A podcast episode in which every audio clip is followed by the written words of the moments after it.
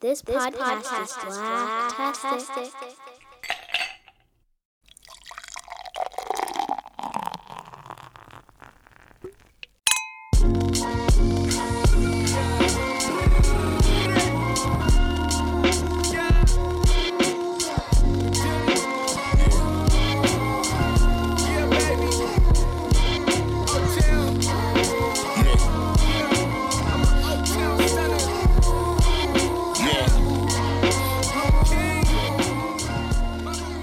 going on, everybody? Welcome back to another episode of Bourbon and Bordelons here on the Blacktastic Podcast Network. We had an opportunity recently to welcome two people who are intimately uh, familiar, intimately involved, who are absolutely essential to Queen Sugar onto our podcast. We had Paul Garnes, who is an executive producer and the head of physical production for Array. Uh, he's been there since day one. He's involved in every aspect of the show.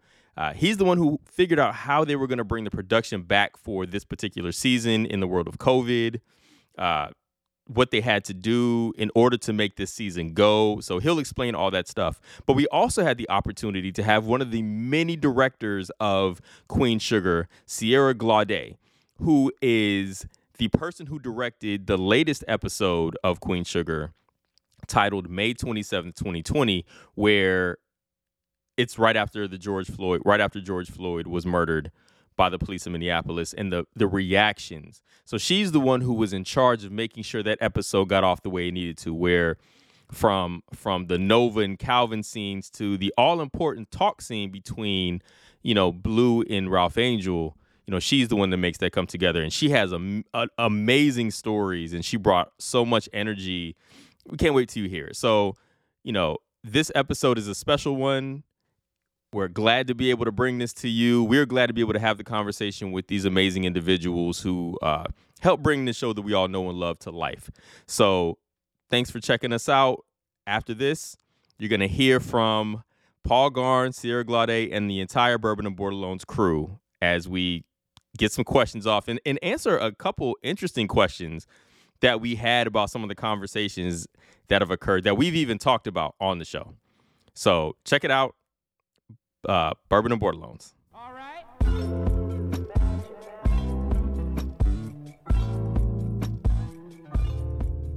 Well, we, we appreciate you all uh, taking some time out to talk to us. We're big fans of the show, obviously. We have a whole podcast dedicated to it. And, um, you know, we are all avid watchers, avid thinkers about it, trying to figure out what's coming next. And we wanted to take this opportunity to ask some questions that we've had and talk about things that we've seen. But I, I'd be remiss if I did not start this out this way. So, Paul, I looked at your IMDb and I gotta say, when I was scrolling through, I saw that you were involved in one of one of my top three favorite movies of all time.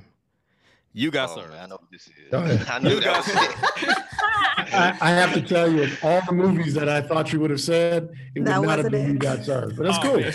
Oh man, let me tell you, you got served is is is so awesome to me, and uh, everything I do, I do for my family and Little Saint, which is I shout out Little Saint whenever I can.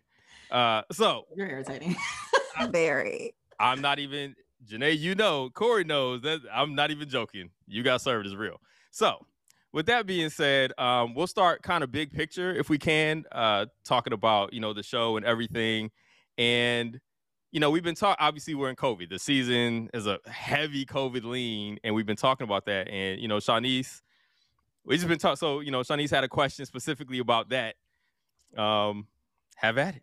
yeah, so I, I think in the begin over the summer and it, we've just been wondering like, okay, are we gonna get a, a Queen Sugar episode? Like, are we gonna are we gonna get a season? So we've all been wondering.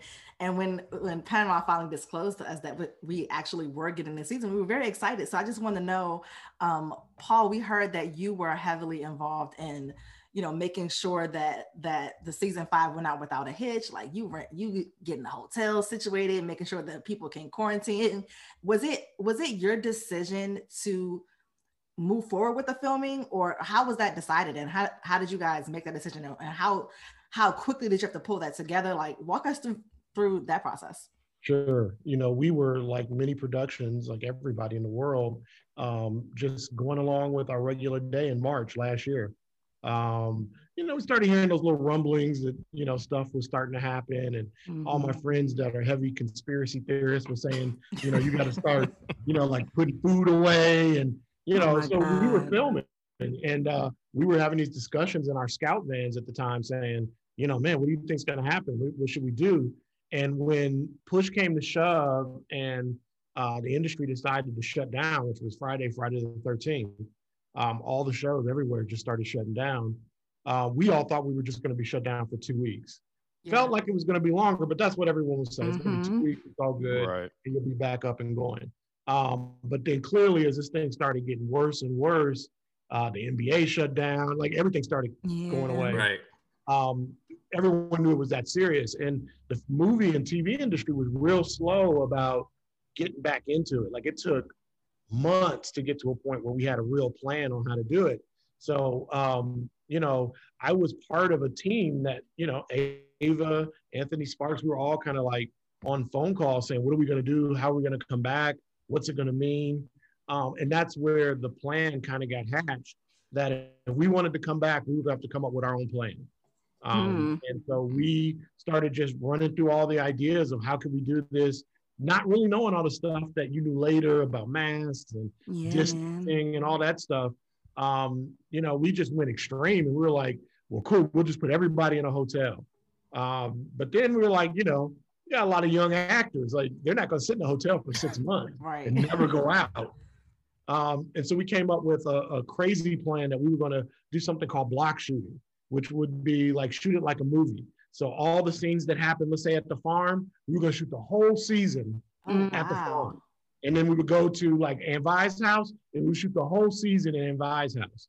Uh, and we would wow. limit our actors' um, uh, quarantines down to just the time that they needed to work. So they would mm-hmm. quarantine for 14 days and then they would work for a few weeks and then they would be able to get out of quarantine so that they wouldn't go crazy. Wow. Um, and, that, and that's basically how it started coming together. Uh, and then we just, you know, in also trying to figure out how to deal with COVID, we just leaned into the idea that, hey, COVID's real. How can we do yeah. the story of the Bordelons without dealing with probably the thing that's going to affect our lives for the next, you know, decade? Like, how do we put this show out and not have that as part of it? Um, mm-hmm. Um, and so then Ava and Anthony went back into the lab and started, you know, trying to really hone in on uh, COVID, but it also allowed us to to talk about George Floyd, which you know was uh, kind of happening in real time for us. Uh, and then that's where Sierra kind of comes in, and yeah. um, you know, she got to be one of our kind of embedded directors, uh, where we haven't had a director that like stays with us the whole season like that. Uh, and we had three directors um, who literally came down and lived with us uh, for the entire season. Uh, and I'm sure you know wow. she can give you some some perspective on not only first time TV directing, but first time TV directing in the apocalypse. Yo, it was crazy. um, I will say, um, I chalk it up a lot of times to being a really great like creative workout because a lot of times, you know, we would just be getting these pages and have to go right to shooting them. Like the ink probably wouldn't even be dry before the people were saying the words, and mm. I was just there to like get it in their mouths. You know what I'm saying? Wow. And also just like like paul was saying living in coronavirus and um, shooting in pods and having our testing schedule and um, all of that really affected like you know what we could do on the day. Like we have less time to shoot. Sometimes it's all three directors shooting in a day so we're just mm-hmm. passing the ball back and forth. But i mean i feel like we did that. You know what i'm saying? I feel like considering the circumstances like we did really good. Um you know so um i I stand firm in that. It's just like for all that we had to go through and shooting the apocalypse. Like we did that shit. Y'all so, did. Yeah, yeah, y'all definitely, did. Yeah, it was a challenge at times, but also because I had never been, you know, like it was my first time. So I didn't mind not having this or that. And I'm used to just kind of getting in how I live. And so like we really just kind of like took that um, you know, that that guerrilla approach to it. And also everybody else on the crew was on their P's and Q's. Like I could just have a sidebar with um props and you know, they would have me options on the day and stuff like that. So it just really forced everybody to just like I don't know. We was just on some superhero stuff. This and, yeah, and, and yeah, creatively, creatively, it was truly a science experiment because maybe yeah. outside of the first season when we were shooting a show that we didn't know what the show was, right? We didn't know what it was going to become. Um, that season, we were shooting scenes like literally. You know, you go from scene one to scene two. There might be three months between shooting those two scenes, um, mm. and so a lot of of seeing the episodes cut together. We didn't see the episodes cut together until we were cutting them together. Yeah, yeah. until 2021. Yeah, so a lot of it was like, man, fingers crossed. Let's hope this works. uh, I wanted to ask uh, Sierra, uh, you know, what kind of challenges does that present as a director? Like when you have the actors, like shooting, like block shooting, right? And they have to, their emotions have to build over time, but you're doing it all the same day. So this might be something for episode one, episode three, episode five, all on the same day. How do you get the actors in the right frame of mind as a as a director? Um, first, I remind them where they're coming from and where they're going. Um, I feel like a really good example of that was my first ever day shooting um, TV. Um, I had two scenes. My first one was the end of my episode 504, which is where Ralph Angel's telling Darla, like, let's just get married. So it's like, you got to nail that. That's in the episode. And then the second scene was the talk scene that, you know, premiered last night with Blue.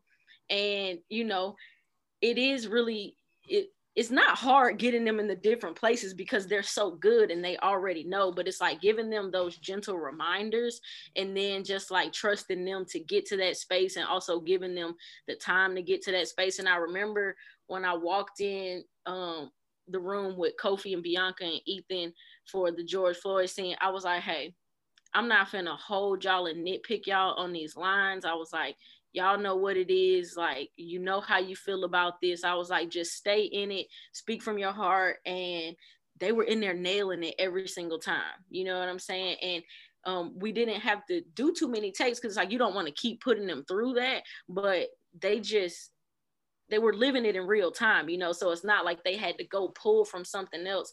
They could pull from in the moment and um you know that was really you know beneficial and special and it came across on screen yeah, you know, that's wow. actually, I had a question about that because, you know, one of the things that I love about Queen Sugar is that probably more so than, you know, other shows based around, you know, fictional characters is that the show doesn't really exist in a vacuum. The Queen Sugar universe you know, it's very similar to what we're going through. And it's the same things that they're dealing with, we're dealing with. And then, you know, especially in the context of this season, we have coronavirus and we have all the stuff that happened last summer with George Floyd and the uprisings. And, you know, we've had discussions at length about how we often find ourselves, you know, triggered watching the show um, yep. because so much of the trauma that they're going through not only reminds us of our own personal experience, but we're also not completely on the other side of it yet. And because we're, we're still still very much going through it. And so I'm curious if from your perspective, if you all had some of those, you know, kind of triggering moments or what was the, what, or was there an emotional toll of having to tackle such um, you know, heavy subject matter and, you know, to the extent that we're also still very much going through it, like what was that like for you guys? um it it was very deep and intense at times and you know a lot of times we leaned on each other and um even with this episode that premiered last night is um a lot of my approach in in that was how do you feel about this mm. you know what i'm saying everybody had their own special way that they felt personally as their individual human person and mm-hmm. then as their character and sometimes like i would let them get that off on screen i was like okay omar like let's do this one as hollywood and then i'm mm. like all mm. now show me how omar would react to this mm. so I got very different things. And I mean, all in all, it's still the same person. Like most mm-hmm. people ain't gonna be able to tell if it's Omar or you know Hollywood. And also they're not gonna care because it's a mm-hmm. real authentic experience.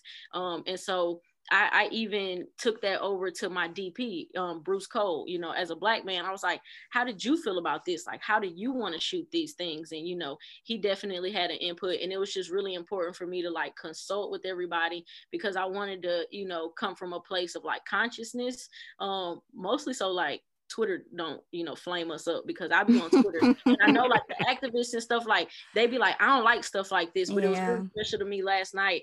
Um, a couple of them DM me and was like, normally we don't like stuff like this, but you this was correct and stuff yeah. like that. So um, that's really special. And so again, it was just coming from a place of like consciousness and authenticity. Also yeah, you know what I'm saying, like reverence because this is a reality for so many people and so many people have different ties you know to this subject matter and stuff and it's like what you know why wouldn't i consult with these people these are my yep. collaborators this is my team you know what i'm saying and it's like to me it just infuses the the story and what we're putting on screen like that much more when so many other people can have their hand on it it makes a lot of sense and the, sure. the nature of the show you know one of the things that um, we found so profound when we started doing the show is you know it wasn't lost on us the early days of working on a real live plantation where black people used to be enslaved and you know what I mean? Like we were making the show right there. And it, it was one of those things we used to talk about a lot in the early days. Yeah. Um, that, you know, like that is like something that we always wanted to to uh, treat with reverence and make sure we stay connected to the you know the heart of what this experience really is what this represents. And and you know we're embedded out there in st joseph you know like it's real farmland and black people really do live out there who are descendants of uh, you know enslaved ancestors and they are around us and they talk to us. And you know i think that was one of the things over the years that we really started building a uh, a language on how to do that yeah i have a question about um about last night's episode especially but kind of larger scale because of it's kind of meshing both of those things about having to deal with the real world issues and what happened last night so that that scene with Ralph Angel talking to Blue, like that hits home. Like I'm a father of sons. I know mm-hmm. As well, and you know, kind of like preparing for the world you you live in versus the one you want to live in, like as life. And there was just a moment I think when Ralph Angel just looked at Darla, said, "It's time." Like you know, I got it. Like I have to have that talk with them. Do y'all have people on set to kind of talk and help through like like traumatically reliving through some of this yeah, stuff man. because watching it, it was heavy because I know I'm a. It saddens me that I know I'm gonna have to have a talk like that with my sons at some point. Like, I want to pretend like I'm not gonna have to, hoping I don't have to. I'm planning for it, and I know it's on me to do. So yeah. even watching, you know, Ralph Angel, Kofi do that, like it was just it was a it was triggering for me in that way. The subject matter is heavy enough, but like, are there people like, what's the environment like while doing those type of scenes? Um, well normally any other time on set like i i have like this certain energy that like you know when i love to take which is all the time people know it and stuff like that but when you are doing scenes like this you have to have a you know a reverence and um luckily for us like you don't even really have to do too much because everybody that's there knows what's up you know what i'm saying and so they they already bring that reverence to it without me having to go searching for it in the crew and like even the way they move around when we're doing scenes like this is delicate and um, Ethan's dad was actually on set, and something wow. that happened before we shot the scene. Him and his dad came up to me and said, "Hey, I want to talk to you about something." I was like, "What's up?" And they were like, "Um, Ethan and Blue were the same age, and so um, he was like, I've had this talk with Ethan, and he mm. asked, you know, well, don't all lives matter? And so we had mm-hmm. a discussion about how, you know, a child asked that. And so we talked to Lauren Wolkstein, our producing director, and she was over there running it up the chain about like, how do we, you know, can we get these lines added in? Because that was his real genuine experience. And it allowed us, you know, to have Ralph Angel say, well, yeah, all, yeah, all lives do matter, but, you know, we can't say that until Black Lives right. Matter. And so that was like a real life thing from, yep. you know, a father having to actually already have that conversation with his son to before we shot this, he said, Hey, let's get this correct because like I've had this experience and I think that was, you know, that was really valuable and I'm really glad that it yeah. um, you know, it got put in there and it came across that way. And it's like at the end of every take, you know, I we would cut and I'd be like, um, you know, that's beautiful. I say in a nice little soft voice. And then honestly, I would just go in there and I really wouldn't even have much to say to them. Um, the only thing I wish I could have done but I couldn't because of COVID, was going there and hug little Ethan. Oh my gosh. So I would Me go too. in there, right. I would I would run in there and I would just like absorb them and just let them know through my eyes, you know, with my little mask on, that it was beautiful. Half the time I'd be tearing up and I would ask his dad to come in between every take and console him wow. and you know get him together that way because I couldn't, I would otherwise because that's my little homie. But um so that's like what the process was for that scene and you know going to what you were asking that's how it all kind of meshes together so you know real life experiences you know we infused in there it came off as very authentic in it real did. life, and that's that story explains it all. I mean, it was real life. So yeah, absolutely, absolutely, it absolutely was. Shout out to them. For sure. Definitely. So, Sierra, I know you directed this most recent episode, um, and I know that we probably want to maybe want to drill down a little bit more on, you know, what happened in this last episode specifically. But before we do that, I know your journey to the director's seat has really been a remarkable one. Um, you know, starting with you being in film school in Alabama and meeting Ava, and then ultimately being able to work with her on a number of different projects, including, of course, Queen Sugar and then working in different capacities on the set, production assistant, writer's room, and now, of course, as a director. And so I'm wondering if you could talk a little bit more about your journey to the position that you're in now and what that experience has been like, um, particularly as a young Black woman and really being empowered to come into your own as a filmmaker and like what's special about being able to work and learn and grow on a set like Queen Sugar? Absolutely. Um what was funny is like I actually never grew up watching a lot of movies. I was outside in Alabama, like playing and riding my dirt bike and playing basketball and riding on horses and stuff like that.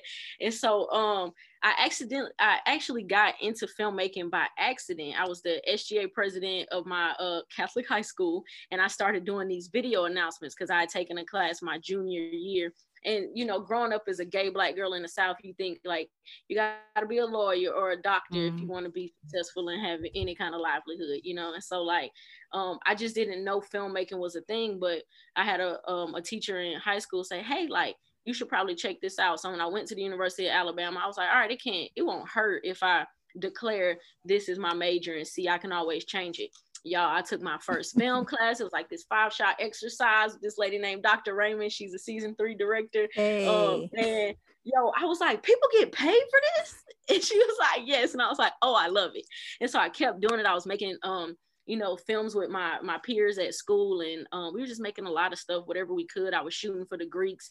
That's how I actually got my name, Shooter. I was in a dining hall one day, and this guy comes up to me. He was like, "Hey, you're the shooter, aren't you?" And I was like, "Well, I guess I am." And so I went and changed my little Instagram handle, and I thought um, you were gonna um, say you was in the gang. Right. No, no.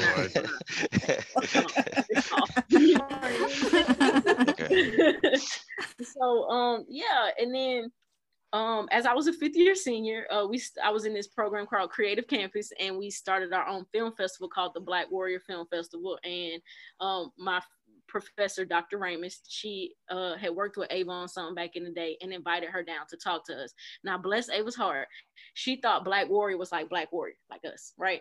it was the name of the river that the school sat on. Okay, so, there's that. She came, you know what I'm saying? like, like came down, and you know, I just got to, you know, meet her and um filmed her over the weekend and at the end of the week i knew she was a month out from shooting selma and i was at this you know table and i was like I'm the one you need, and I'm finna work on your movie. So what I gotta do? I know that's right. And we like, all right. Period. And so you know, from from that, it was just um after Selma, uh, Paul invited me up to Atlanta to work on the game a couple times. Like y'all, I would get out of class, shoot up there, work with them 12 hours, shoot back down, make it to class. Um, wow. Just, I was just getting it. And then I um, ran into Ava um, again at Urban World from one of my fellow Selma PAs that recruited me for that. Ava was like, apply to Sundance. When you do, let me know did that. So I was always just, you know, trying to move on to the next thing and doing, honestly, doing whatever. You know what I'm saying? It didn't matter how I had to get there. I, I volunteered at Sundance. And then by um, March of 2015, I was just burnt out of school and I was working like three and a half jobs. And I text Ava, I was like, yo, whenever, wherever, I'm like 10 toes down. And uh hour and a half later, I get a call from Tulane. Um, and she's like, Ava needs an assistant in New York. Y'all, I dropped out within 30 minutes. I ran over what? to Dr. Raymond's room and I was, and she was like, I'm calling the registrar, you're out of here.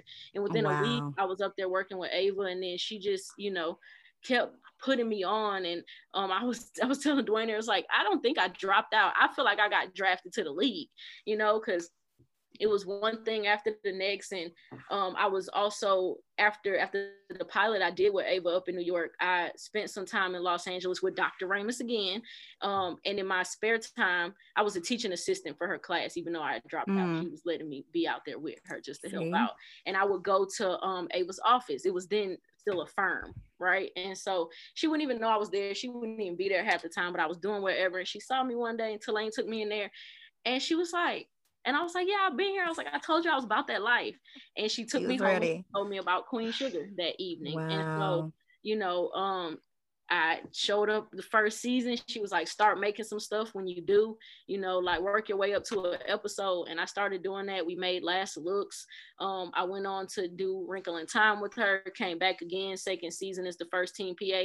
So in those first two seasons, like I really got to like know these people that are these mm-hmm. characters you know so i do have a little bit of advantage because i know them very right. intimately like down to their dietary restrictions wow um, yeah you know, so that's like, a different perspective yeah, yeah. Right. and it really is and i know how to like i know them and i know how to like tap into them and i can also see when they're themselves on camera and when there's somebody else. I was like, no, Kofi, I need Ralph Angel, you know. Mm. And so um that's a definite advantage from you know having to do that. But through all of those shows, I just really learned set and learned the different things. People would let me play with things I had no business playing with, you know what I'm saying? And like really like teaching me and letting me learn. And then, you know, it's just been such a lovely experience to come back as a director on this show that I was literally there on the very first day. day. Why? You know what I'm saying? Like and so it's just been really crazy and just I cry about it all the time. Like there's no shame in my game, okay? When it comes to just like how excited this makes me feel and just, you know, being here with these people that I love so much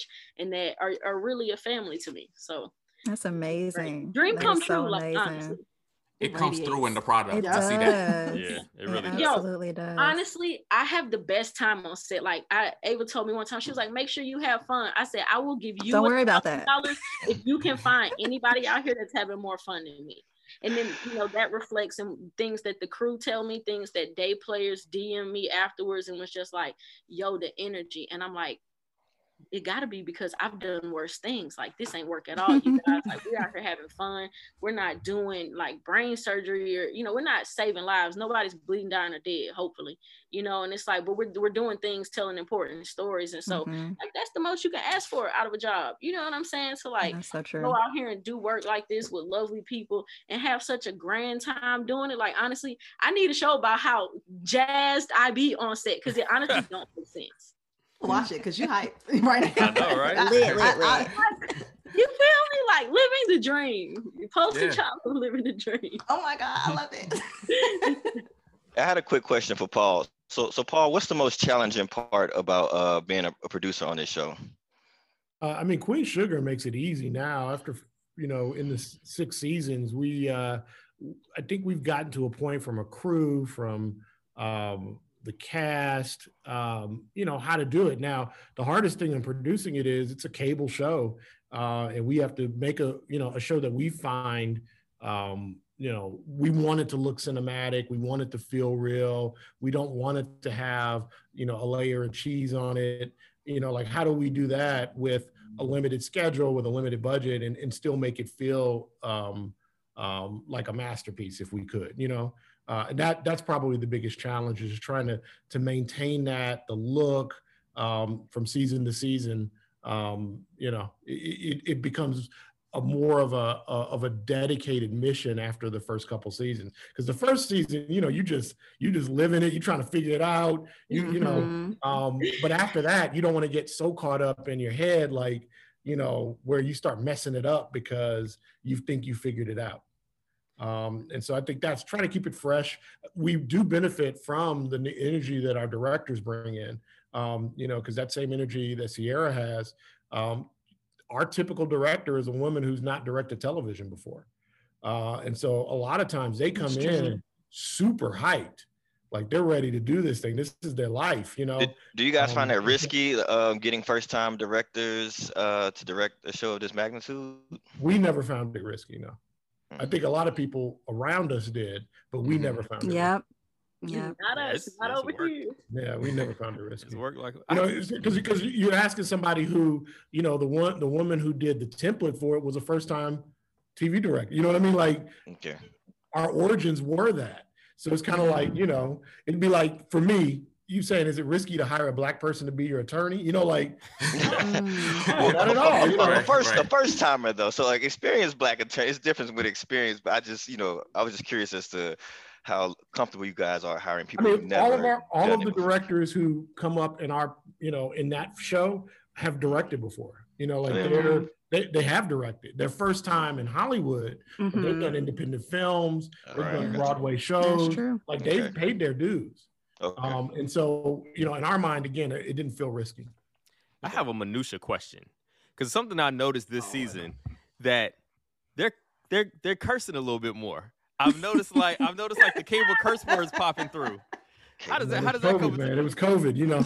Uh, listen, I get it. We all we all cussing a lot more during COVID, but you know, I noticed that I was like, so did they just use the S word?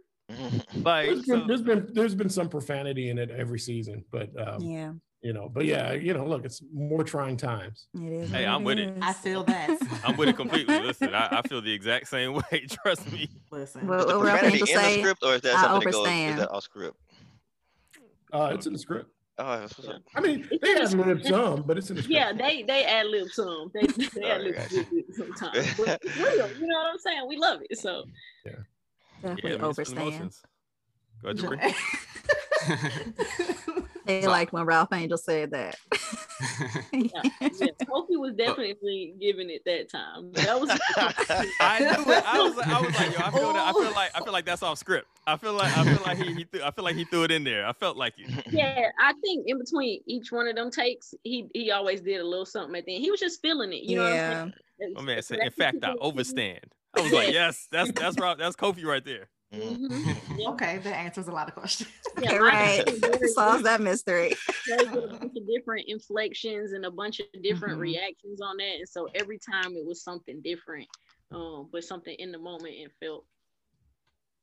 Yeah. And that was a, I mean, when you shot that scene, that was a late night. We had shot the whole day and then moved over to that gas station late at night, you know. Um, you know, yeah, I think he was just that was where he was in the day too. Yeah. Overstand. Yeah, cool. Overstand. I have a question about the creative side of season five. So season four, it ends. It seems like we're clearly headed toward another Landry Bordelon showdown. You know, we've introduced Parker, who we've joked over here is Charlie's untethered. Um, you know, and we haven't seen much of that in season five. You know, there's been a pivot, you know, to deal with COVID and now dealing with the civil unrest. So, like, how much of it is a is a marriage, so to speak, of what your plans were and then what the world turned out to be, and how much is it torn down and just built back up from the beginning? Uh, I mean, this season for sure was torn down and built back up. I mean, we were uh, two days into episode two when we shut down. Um, and then when we came back to finish episode two, um, we started going ahead and planting those seeds of what was coming with COVID. Um, uh, you know, that said, in general, we start off every season, I think, with a little bit of an understanding of where we think this is going. Um, but as the writers write it, as the actors act it, it starts to develop its own kind of path. Um, and so, even from season to season, uh, where we think it's going, sometimes it pivots a whole different direction. So it has, it has a little bit of of a natural cadence to it where uh, again, like I said, how do you do this show uh, and not talk about COVID or, or, George Floyd? And at the end of the day, you know what? COVID stopped everything. You know what I mean? Like it changed everybody's plans. Right. Um, and so even with what was going on, you know, on the farms, that changed everything. You know, it changed the business. Um, and so for us, you know, we wanted to make sure we adapted to that. Uh, it couldn't just go back to the old storyline because the world's changed. Right. Yeah, that's that's very real. We were. So wait, does that mean there's a actual first episode that's sitting out there just in the vaults?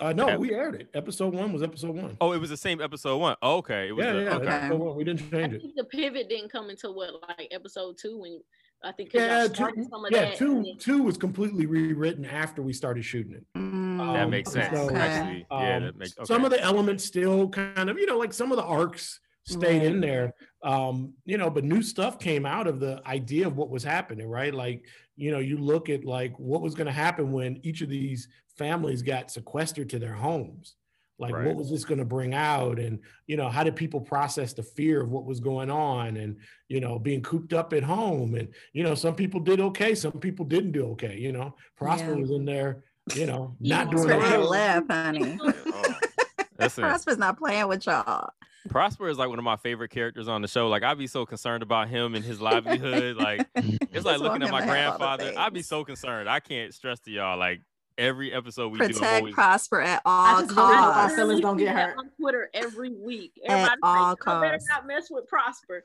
They Listen, She even getting threatened over Prosper. Now listen, look, we you're gonna have to see us. We, you know, no harm yeah. shall come to Prosper. Such a good job was done with him last season, like in his story, like kind of being alone and stuff like that. Like I remember feeling so connected to that story of like Charlie and Prosper and how it hit me, like like it was my father, like you know, kind of like a father figure and being concerned about them. Like it was so well done that since then I've been so concerned about his life. Like I am. Thank so- you. I, I care about his dating life. I care about like I care about. Wait, what happened to Prosper's little boo? Lady Genevieve. I mean, you know, Prosper, Prosper had Hey, other he a options, player. you Prosper know. had Oh, prospects. All Prosper right. got- okay. quick, quick, more important question, Lady Genevieve. Oh my God. What, Oh, what gosh, can we, we do go. to get Jimmy Dale back on the show? Bye. That's Goodbye. hilarious. Goodbye. What can we do to get my dog back on the show? That was, that was, that was the best episode.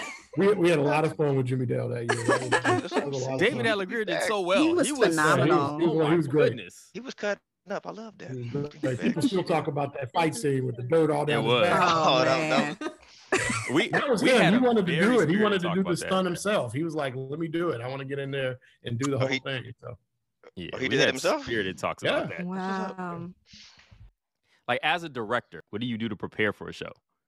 Um, well, I definitely like listening to my meditation music and drinking my tea. But so I, I try to, you know, spend as much time with the script in peace as I can. Um, and just like read it, you know, once for the essence of it, twice for, you know, whose scene it is. And I make a bunch of different passes on the scripts. And but what was, you know, interesting about this season is going back to the block shooting. So it's like I couldn't just prepare for like one episode. Like I could righteously be shooting scenes from all three of my episodes in one single day.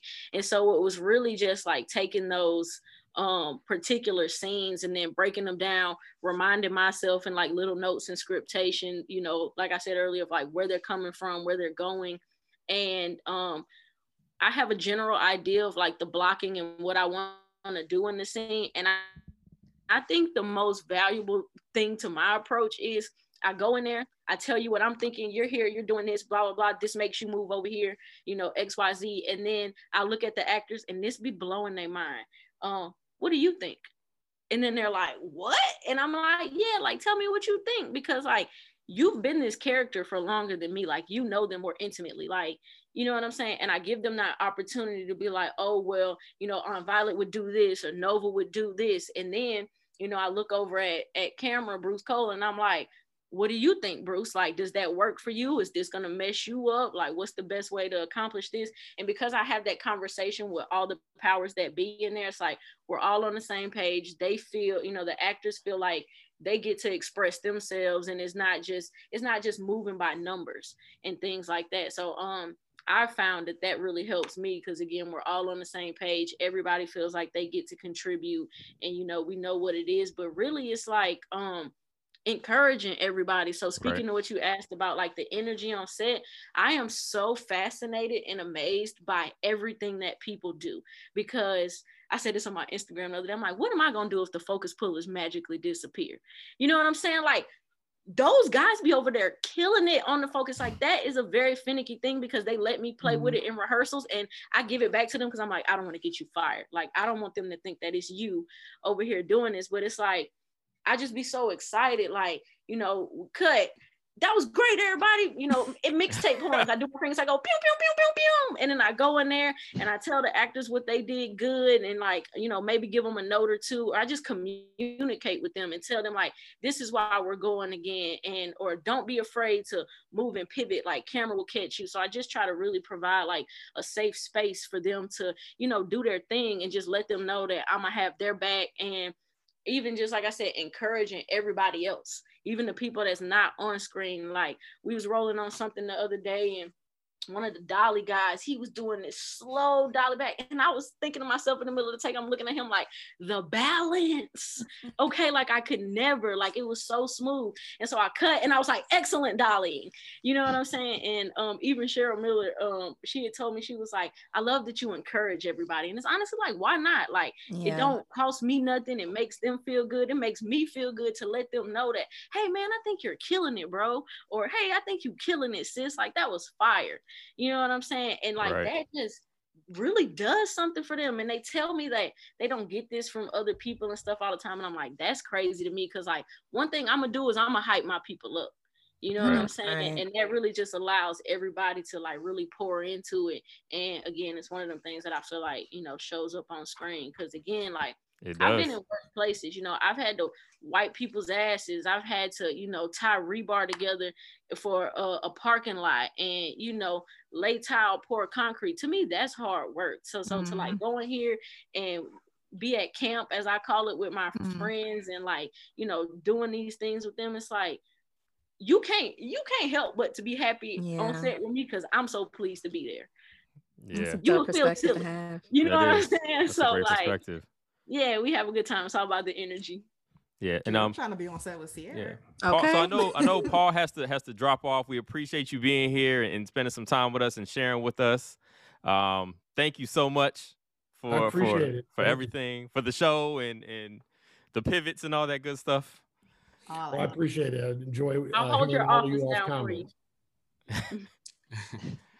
thank you so much. All right, thanks, guys. Hey, Paul, before you yeah. go, um, if yeah. you got any way to get Charlie a love interest for next season, I'm volunteering to be Charlie's love interest. Just put in a good word for me. I got a little bit of acting skills. I'll step in and do that. I feel like she needs a love interest. I feel like I could be that somebody. Appreciate it. All right, we'll we'll, uh, we'll uh, definitely take note. Yeah, just, run, and, uh, run, it up the ladder. Talk to the you know the people who who be you know have their people contact my people. All is the yeah. ladder. It seems like so. You know. yeah. Dear yeah. Lord. I'm available. Is what I'm saying. I'm available. All right. Thank you guys. Thank, thank you. Thank you. Love All right. Oh um, Lord. Y'all so Paul Garnes, you guys love some Paul Garnes. I call him Uncle Paul. Yeah, he, he, he, gives, uncle energy. So I to say, I can see that. I can see that for sure. Energy. All right. So, but before we know we have you for a little bit longer, you're gonna hang out for, for a little bit longer. We thought we have a little fun. Okay. Um, since you're so since you're so actively involved. So I think Shanice or Shanice, you got you got some you got some of the superlative questions, some of the the fun stuff. I don't. I'm about to make one up though. Who's gonna say, so you know, we had this idea. We had this idea to like do some superlatives, and initially we were thinking maybe to do it like for the the characters on the show, but we were like, nah, let's learn more about the actual actors on the show. Okay. You know, we want you know you since you have such a I, I, and I realized as you were talking, I was like, we got the right one because she yeah. is an A one since day one. So she got all the tea.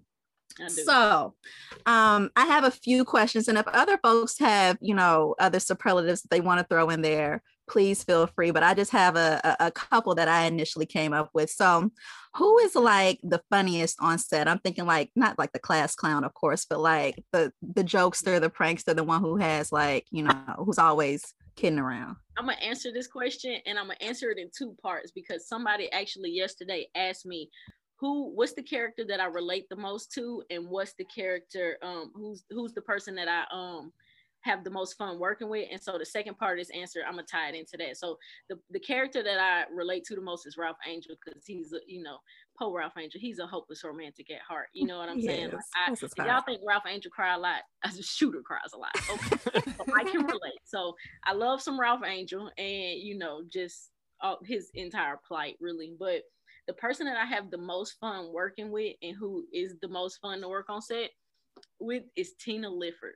Really? You, yo, first of all, Tina Lifford is a stone cold killer when it comes to the acting. Okay? She is. She Give her her flowers. She, I learned from her like the way she breaks down the script. She's like, I think I do this, but also me and Tina Lifford be talking so much shit to each other. I see that. One, we like each other. Would pay money well, no, it's a show. You know what I'm saying? And we have yes. so much fun. Like I gave her a note the other day, and I was like, "And I need you to kind of, you know, do this and blah blah blah," or like um, we're gonna cheat your markup. I was telling her something, and she was like, so basically, what you telling me is don't fuck up your shot. And I was like, absolutely. you know what I'm saying? So like that's the kind of banter we have, and she's just so funny. Um, and always just makes a way to just you know, throw in some dry humor, some, you know, some snide humor, whatever it is. But Tina Lifford will keep you on your toes. Okay. I believe so, that 100%. Yeah, it's having to go back and forth like that. So that's one thing Awesome. I really love about her. Yeah. Is there like a, a prankster on set? um It's blue, ain't it? prankster? Honestly, that probably would have been me. Like yeah, it would have been me because like I used to photo bomb all the continuity photos when I was the first team PA. Like Charlie's ponytail could be like back here, and I would be like peeking through back here, like through her Oh, braids and stuff. But um, there was one time that we also, um, me and Dondre, um, who played Remy in previous seasons, Yeah. Yeah. Actually took Tina Lifford's um director's chair and we had the grips um hang it from like one of the raptors in our stage. So when she went back Wow. to her chair, her chair was hanging in the air. And so it was just, you know, they just got to bickering and fighting and stuff like that. So um we always have a good time, but I can't I can't really say anybody be out there pulling pranks, pranks. That's but fair. Yeah. Okay. Who has like the best music taste? Like, who would you want to send you a playlist? Mm, man, it's probably Nick Ashe. Really? He's on Kofi- it? Kofi having some fire stuff, but yeah, Nick has a fire playlist. Rutina, um, me and her like to share like hype songs and stuff like that. Like, What does everybody listen to? I, I, I want to know that. I'm curious now. Yeah. yeah, like um, Kofi likes to he he ranges. Like sometimes he'll just put on like some jazz and stuff. you know, Really? Like 'cause it- Okay, like- takes notes. yeah, like you know, we'll be chilling and Takes stuff notes. like that. You'll just, Please like, stop. Put that on in the back. You'll have a you'll have a pop of like old rap and stuff in there, and um, Rutina. We like to listen to turn up music. You know what I'm saying? You might find like some Cardi B or something playing. Um, yeah, and then I've actually been with Ethan. Uh, he was making beats when he was like six years old on Let his me iPod. find Like, out. yeah, this is like a jazz one, and this is a spooky one, and I'm like, how do you even know how to work this? So he's really a genius. He's actually No, like No, for in real. life, absolutely in real life, and so yeah, I Okay. they're, All they're right. cool. You know what I'm saying? That's what I think. Okay. Um, who like tells the best stories? Like they always got a story to tell, and and like you you you want to hear him tell it. Um, either Tina Lifford or Omar Dorsey. Omar got That- a lot of stories. That makes a lot of sense too. Decatur, you know what I'm saying? So I can see that. the you know, they might not be safe for work, but they'll be Uh-oh. great. I ran into him in a club in DC a couple years ago. Like literally just ran into him because I guess he has a, a daughter or, or a child at Howard or Mhm. something like that. Uh-huh. He was having a good old time up in the club, boy. He was enjoying himself. I think we took a picture together. So I was like, "Yo, That's Hollywood." very that's very on brand for him. There would be times where I would, you know, be out with them before coronavirus, and I would have to go. Um, I was staying with Omar one time, and I had an early call because I was a PA, and um, I was staying at his house, and he had actually still been out when it was time for me to go to set. And so when I see him, Wow. he was around, like, here's some coconut water my served, like welcome. Omar can hang. They make me question how lively I am because me, I go to sleep. Okay. I, Okay. home, I take a bath, I get into bed, but they be out and about. I love it. All right. Does love it. anybody else have any any any uh one.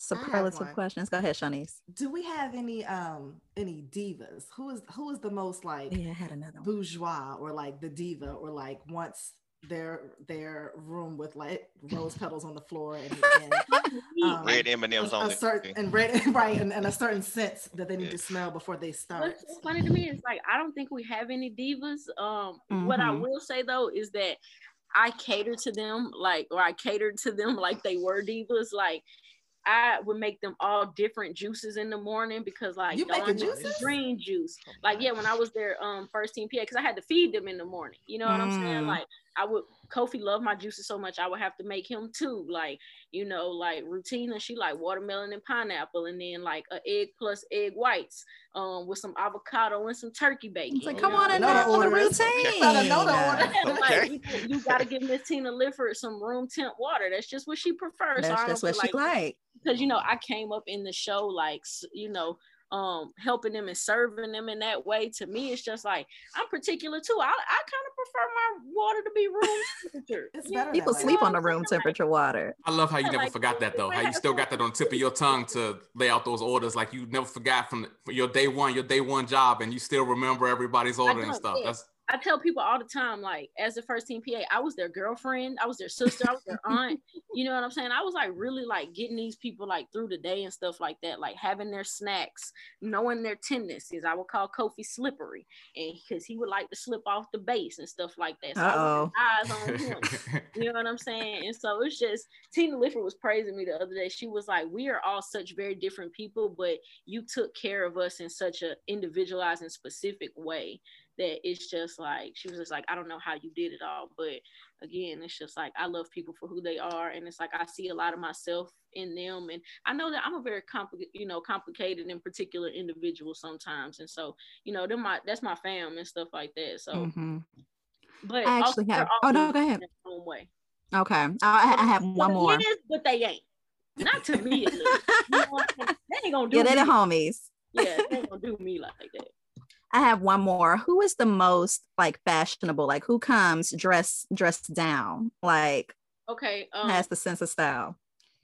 Ooh, now this might be a battle between Rutina and Nicholas Ashe. Like seriously, Mm, I um, see that. Rutina fly sneaker game Yeah, I see that. really? Okay.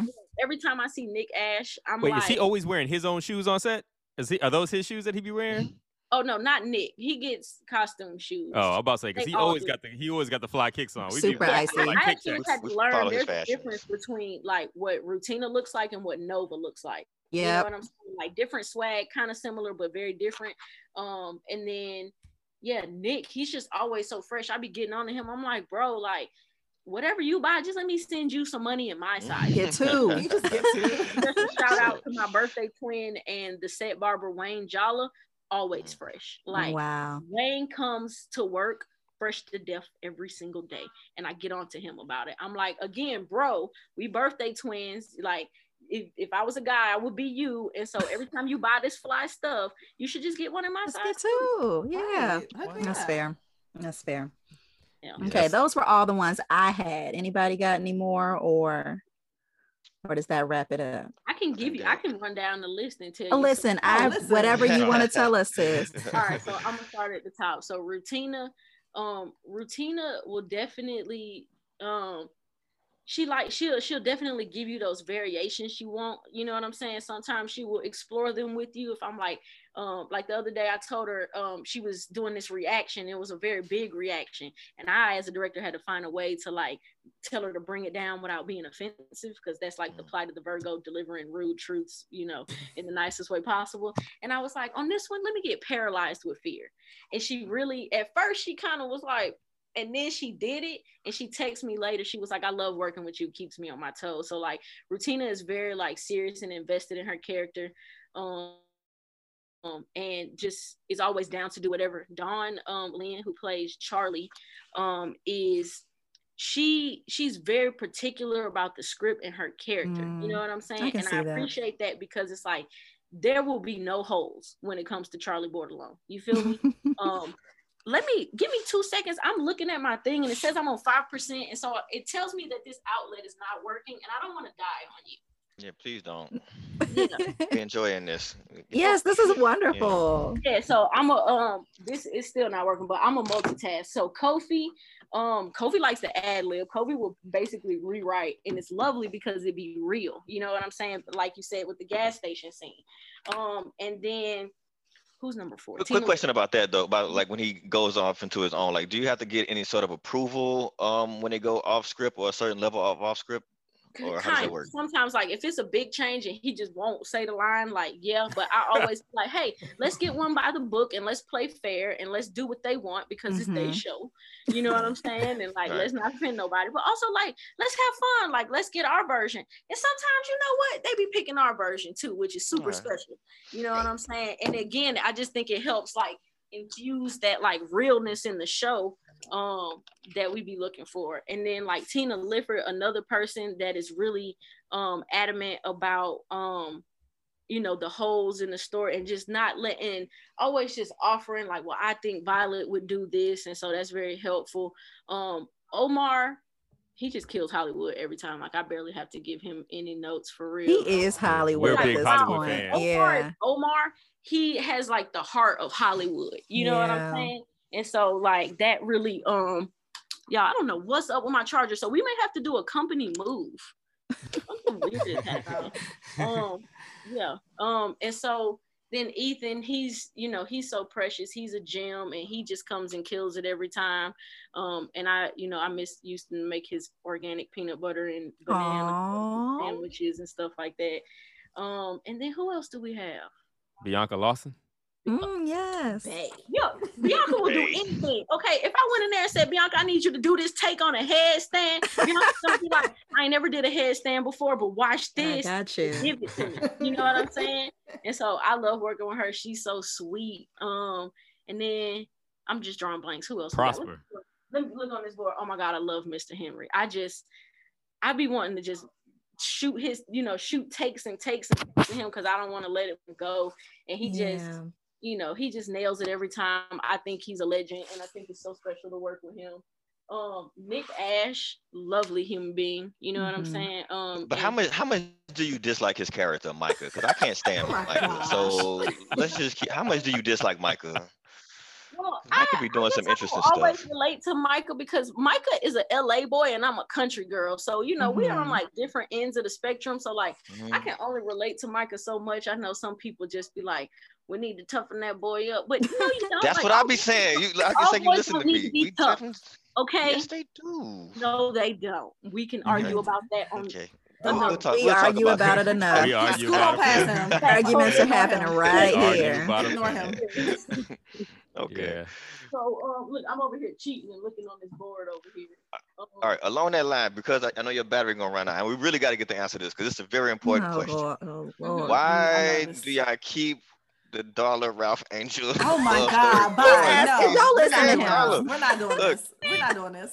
Okay, that's out of line. never loved a girl like that. I have. No, um, no. Corey, what? You don't love nobody wait, I like mean, that, Corey. I said, wait, I've been in love. I love someone on that level, but I just, you know, Corey The- is the- the always girl- Right always fighting with us about Ralph Angel and Darla. the, Like the- he just the other girl was a better fit for Ralph Angel, the lawyer girl. Daisha, Deisha. Deisha. De- Should Deisha. no, she had to go. Bring Disha back. No. Listen, my, they look beautiful Very together. They are lovely. I say happy. that. She was very lovely, you know, and we love all these different moments for Ralph Angel, but at the same time, like if your heart is somewhere, It is it what might it not be Yes. savory for everybody else, but it might be savory for you. So you just gotta you go. go. for what you know. There you And, go. uh, That that again, is I a, say he's a hopeless romantic, and that's why I like him because I relate. People can just trust me. I can relate. I ain't gonna Okay. my Love it. personal life, but man, I be feeling him. So, uh oh, guys, I got the charger back up. We in the game. Hey. Hey, that's what's up.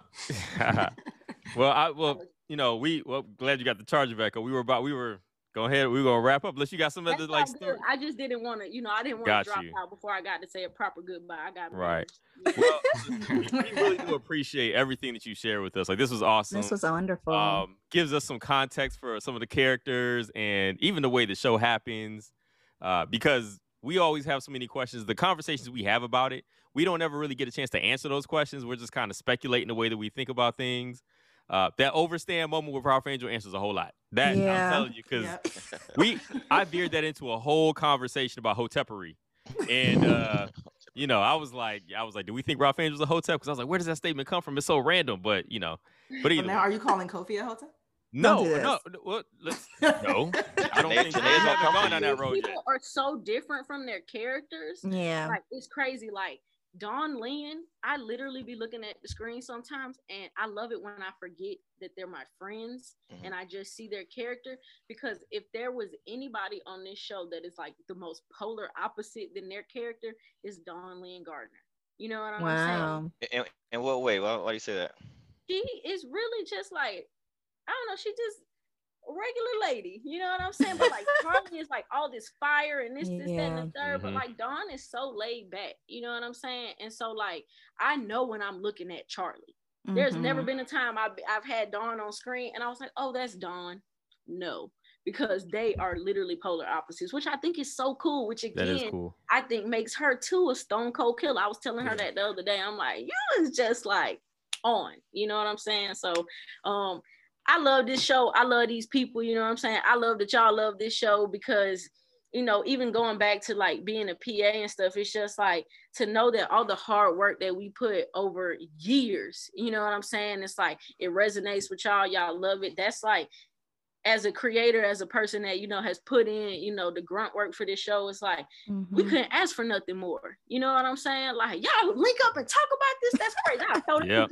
Across the room. Argue Like, about it. Very special. You know, argue. Argue. Like Argue on, about it. 'cause I know I can tell y'all be arguing. Uh, Oh, with we do. Corey. Man, Oh, do, we do it. Yeah. Oh, we We argue. be, cut- we be cutting it out because Corey be out Right, y'all, y'all gonna have to call me back because you know what I'm saying. Like, We'll be more than happy to Listen, we will have you. More than happy. you know, Please yeah, come I've been, back. I've been sewn into the fabric of this show, and I love it. I will always, you know, preach about how much I love this show and how much I love the things we talk about, the people that make it, and just this experience. Sometimes I'll be like, man, I don't know what I'm gonna do when Queen Sugar ain't around no more, and I can't just pop up on set to the stage to like be with all these people at one time. So again, we just really appreciate that y'all cherish it as much as we do.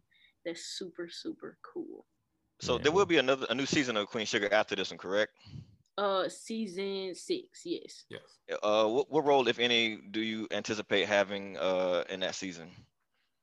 Um, I don't know. You might have to watch the tabloids in the. Oh, you can't give us no no, no top secret able to information. say. Okay, okay. Okay, Oh, well, I somebody- get somebody to- said okay, you well, could- look, Somebody I you see- can spill the I tea, see at the honey. Bottom, Chelsea. Chelsea said I can say. So, um, I'm actually here right now. I'm directing episode 602. Um, Yeah. Oh, yeah. Yeah, there we um, go. I started working Congratulations. my- Yeah, I congratulations. started working on my fourth episode before my first one even um premiered, which I think is great. That is dope. That's Wow. amazing. So that's super cool. Come on, So- sis. I love feel it. So, um, you know, it's a blessing. I, I can't believe it. I just, you know, I still be excited like it was my first day. You know what I'm saying? I just love it, and again, I cherish it, and it's just like, ain't nobody got a better job than me. I'm doing the coolest shit in the world. Amen. You are. You are. Well, Yeah. thank you so much for taking some time out for us. Uh, we can get you on one of these episodes. You can argue with Corey one of these days. We'll have to do that. Hey, yeah, uh, definitely come and, and be on one of our regular Listen. episodes. You'll enjoy Yeah, it. it- I, I, I it'll be- it- it's a Corey. I whole don't thing. you want it with me now. Listen. I might Oh, yeah, be- I want all of it. know the fuck. Listen. Well, first off, you you had the unfortunate um, circumstances of going to the University of Alabama. I went He to LSU. LSU. That was the most fortunate circumstance. Yeah, quite tragic. So I understand. Okay, it's a champion thing. I, I understand most people cannot relate, but I can. Ooh, wee. Won champ- well, I'm sorry, we won a, Ooh, we won a championship. We won a championship last year. See, But that is- this is that's- how Know this is you how are. they go. This Is how, Exactly. this is how Okay. the conversations go. Okay. All right. Well, thank you um, for everything. Hopefully, we get a chance to talk to you again at some time. Uh, congrats on the next season and, and, and the work you're doing right now. We can't wait to see it. Uh, yeah, thank you. Just thank I you. appreciate it. Yeah. All right, y'all. Y'all have a good evening. Thank you. You You too. too. Bye. This podcast is fantastic. hope it never goes away. Love kisses on my eyes. My heart will always hold a place for you. Your touch helps me find peace. Last week I'll give my last piece to you. That's how you know it's real. Willing to grow